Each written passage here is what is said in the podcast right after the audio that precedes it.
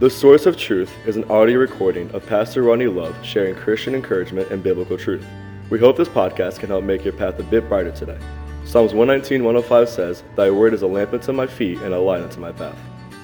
Good morning. Welcome back. Thanks for joining us on this Monday morning and taking a few minutes out of your day in God's Word. We're glad you're with us as we have been walking through verse by verse uh, through the book of Matthew, studying the life of Christ. This morning, we're jumping into Matthew chapter 20. So if you're following along on a tablet or a Bible or whatever, we're in Matthew chapter 20 starting off. And today we're going to cover what, uh, at least for this podcast, is a bit of a longer section of Scripture, mostly because the account of the story is 16 verses. Um, some unique principles. And I'll be honest, uh, for one of those that for years I've talked to a lot of people, they look at the story, the parable we're going to read in a moment, and it, sometimes they feel, you know, that a lot of us feel a little cheated, or we understand why those being scolded to an extent in this passage feel cheated. Um, it just doesn't seem fair. And a lot of times we look at this passage and, and we can see that in there. So it's intriguing to me as I've been able to study it and look at it, what is happening. Now, uh, as I've mentioned before, an important part of biblical interpretation is if you're not always understanding what's going on in the parable, Jesus often, when he used parables, was responding to a scenario. He was teaching, and then he used a parable to illustrate his point. In today's uh, messages, a pastor will make a point, and then if he feels necessary, will illustrate that point to help make it make more sense in today's culture. That day was called a parable. That's what this was. Uh, this was not a true story. This is not a story of a man who did this. This was a theory, theoretical scenario that those in this day would have understood and uh, would have understood the frustration behind it. It was used to make a point. What was the point? Well, remember, while we look at chapter 20, the, the chapters and verses were not inspired by God. So you go back to chapter 19, you remember um, the rich young ruler had left. Peter asked the question, and, again, in a my way of putting it, what's in it for us? What are we gaining? We've left everything. And he gives him all these blessings, and he says, You'll receive great things. And then he says, Many are first or last, last will be first. Then he jumps into the parable. So this is a continuing teaching as, as Jesus is answering Peter's question. So let's jump into verse 1 and look a little bit at this illustration, this parable, as Jesus answers Peter's question. Chapter 20, verse 1 For the kingdom of heaven is like a landowner who went out early in the morning to hire laborers for his vineyard. Now, when he had agreed with the laborers for a denarius a day, he sent them into his vineyard. And when he went out about the third hour and saw others standing idle in the marketplace, and said to them, You also go in the vineyard, and whatever is right I will give you. So they went. Again, he went out about the sixth and ninth hour, and did likewise. And about the eleventh hour he went out and found others standing idle, and said to them, Why have you been standing here idle all day? They said to him, Because no one hired us. He said to them, You also go into the vineyard, and whatever is right you will receive. So let me give you a breakdown of the history, the context. Again, in biblical interpretation, understanding the history is necessary. This was a farming community that was the primary economy in the Middle East at this time. And so, what would happen? You have a man who has a vineyard, and, and harvest time is coming. Uh, it was not necessary for him to have hired a large crew of people for the entire year, but harvest time was necessary. They didn't have a lot of the equipment. We didn't have any of the equipment we have today. So what they would do is they'd go to the marketplace and they would look for men who needed work. These men were not, you know, uh, employed regularly somewhere else. They would be day laborers, as we call them. So they'd go to the marketplace. He'd find people. He'd take them in. He would agree. Uh, you'll notice here it says a denarius. Other translations call it a penny. Simply a Roman coin that came down to one day's wages. It was an understanding of one day's wages. So he starts off which is, by the way, everybody in the Middle Eastern culture would have understood this as a normal practice. And so he's not. It's not like us trying to understand history. This is something that would have happened every harvest. So they understand what's going on and then he goes out and hires. Well, he hires and he goes out, I think it was two or three more times later in the day to continue to hire people. Obviously, he would have looked out at the field and he would have said, I need more workers to get more work done. So he'd hire more. Later on, he brought a bunch of guys on simply for, Why are you still standing here? No one hired us. We'll go to the field. Towards the end, they only worked an hour. You can conclude, be careful, but you can really kind of assume and conclude he wasn't going to them because he needed more work He was just saying, These people haven't worked, let me help them. And we'll understand why I believe, I'll explain in a minute why I believe that in a moment. There is one intriguing thing to notice here. I was reading this just a short moment, a short time ago. It's interesting that the very first group of men that were hired, uh, the Bible says um, in verse 2, when he had agreed with the laborers for a denarius a day. So he, there was a negotiation taking place with these men at first as to how much they would get paid before going to the field. But the other times he goes out, he just says, Go work, and whatever is right, I will give you. So we can conclude from this that there was a negotiation for the first group of men, but not for the second, third, and fourth group of men that came out.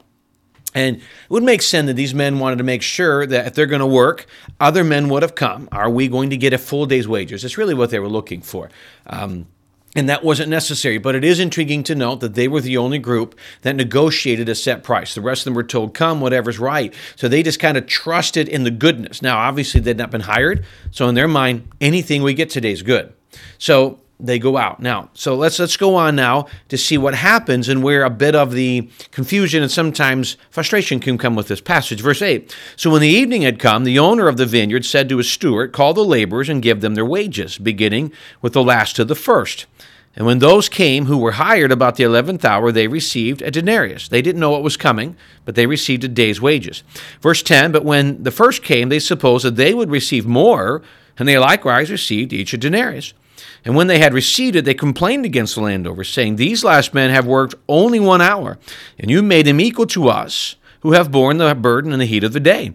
But he answered one of them and said, Friend, I, I am doing you no wrong. Did you not agree with me for a denarius? Take what is yours and go your way. I wish to give to this last man the same as to you. That first is important. I wish to give to this. We'll go there in a second.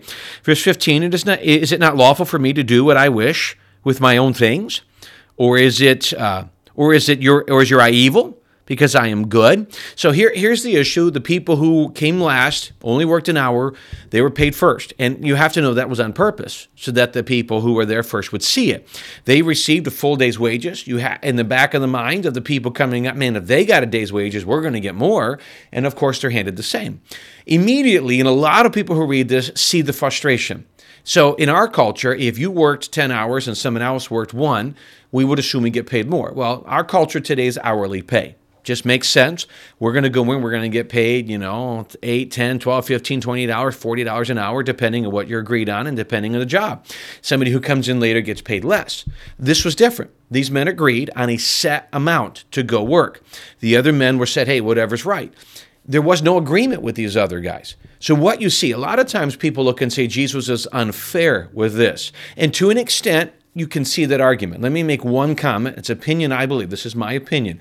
I've asked this question uh, Is Jesus fair? Now, here's my answer. One, Jesus is holy. Jesus is just. Jesus is merciful. He's long suffering. I can't say he's fair, at least in our day of believing. Here's what I mean by that it's not fair that Jesus would go to the cross for your sin. It's not fair that somebody who deserves hell, me, you and me, who deserve hell, would be offered salvation free and clear off the pain and punishment to Jesus.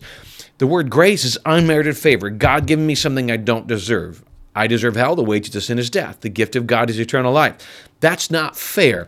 It's gracious, it's merciful, but it's not fair. Just was done because punishment was given to Jesus, but it's not fair. So you have to look at the passage here does bring up a point that in the human mind it's not fair. One commentator said these first men were actually being envious and complaining. Well, why would you say that?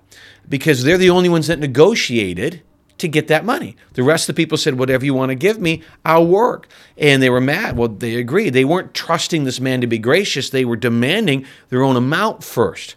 So what we look here that here's what here's what Jesus says is the vineyard. He goes, This man says, Do not do not have not have a right to do what I want with my own thing, my own money, my own land.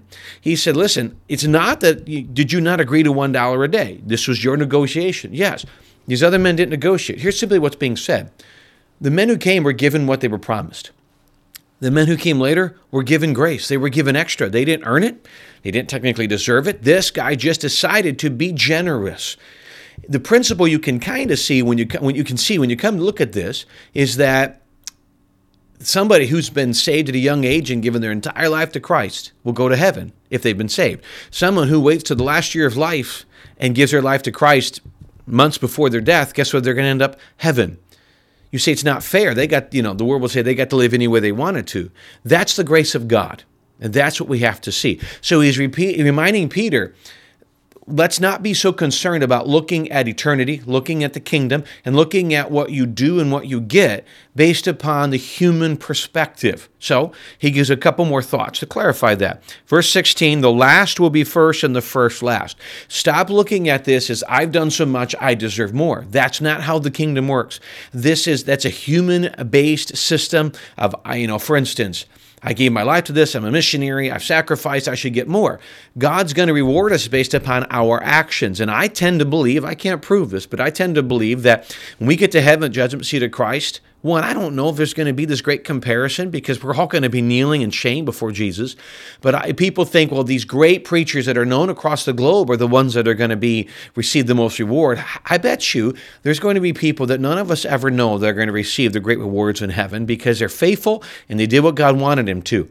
We can't look at this from the human standpoint. It's a selfish standpoint. And that's what he's trying to teach. Don't look at it from this perspective. Just be faithful. Trust that God will give what is right in the eyes of God. Then he also makes an interesting point for many are called, but few are chosen. God is going to bring conviction into a large amount of people. He's going to offer many salvation that just won't take it because it's their choice. And that's where it comes to the end. And so, some occasions, some who've been given the opportunity will say no and end up in heaven. You can't look at the kingdom, you can't look at what's coming from the human perspective. None of it works. And if you are striving to put God in a box in the human perspective, you will become frustrated because his ways are not my ways and his thoughts are not my thoughts. Let's stop worrying about that. Here comes the key Do we trust the master to do what's right? Do we trust Him to take care of us? And if we do, the rest of it doesn't matter. I go do my best, what God's asked me to do, and I let Him take care of those details. May that be our heart, and may that be our goal. Well, thanks again for joining us on this Monday morning, giving me a chance to be part of your day. Hope it's an encouragement. Keep your eyes on Jesus, and no matter what, just keep going forward. Thanks again for joining us today. We look forward to seeing you again tomorrow.